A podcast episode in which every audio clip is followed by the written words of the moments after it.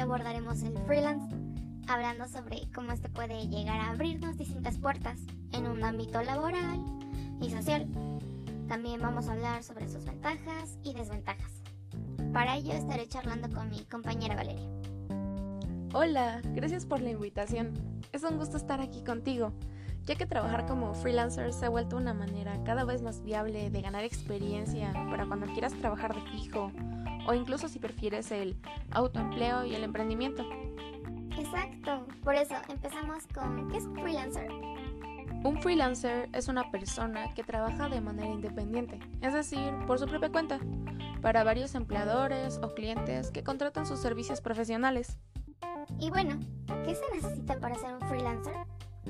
Para ser un freelancer solo se necesitan experiencia en tu área de trabajo y ganas de comenzar. Las áreas de trabajo en las que te puedes desempeñar como freelancer son muchas. ¿Y como cuáles? Pues desde proyectos que se pueden realizar en línea, como programación, diseñador gráfico, diseño web, traducción.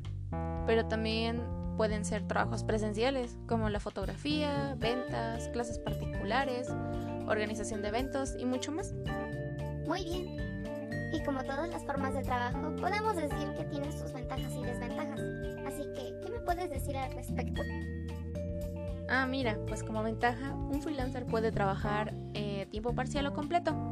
No son empleados fijos, pueden realizar su trabajo a su propio ritmo, siempre y cuando se cumplan los requerimientos del cliente y el plazo establecido, obviamente. Esto les permite tener mayor libertad que un empleado promedio. ¿Lo reconoces? Te estoy esperando en mi laboratorio. Contesta el teléfono. ¡Soy Bob Esponja! ¡Contesta el teléfono! Exacto. ahora mismo! Son Bob Esponja y el niño genio Jimmy Neutron, que ahora pueden oírse cada vez que suene tu celular. Envía Esponja o Genio al 311 y descarga la voz de tu personaje favorito.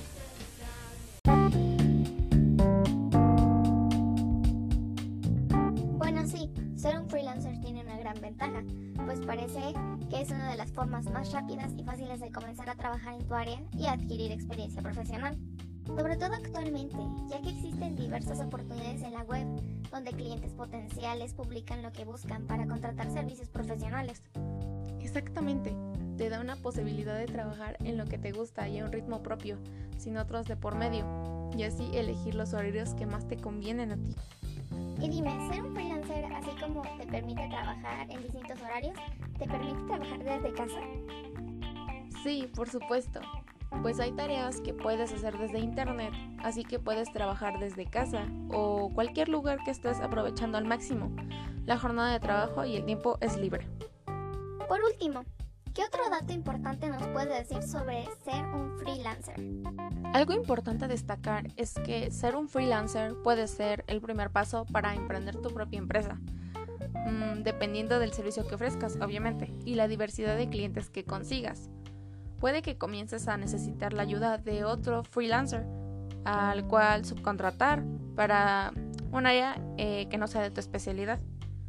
Y para ellos que nos escuchan y se preguntan, ¿qué pueden hacer para comenzar como freelancer? Pues lo primordial es recordar y reconocer las habilidades que posees, así como los conocimientos en otras áreas y tus propias áreas de trabajo.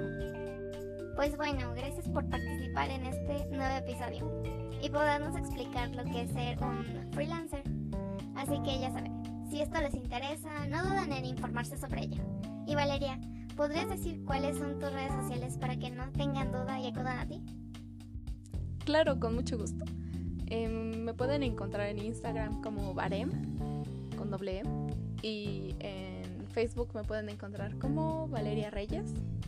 Y ya, saben que cualquier duda, eh, no duden en preguntarme. Intentaré resolver todas sus dudas.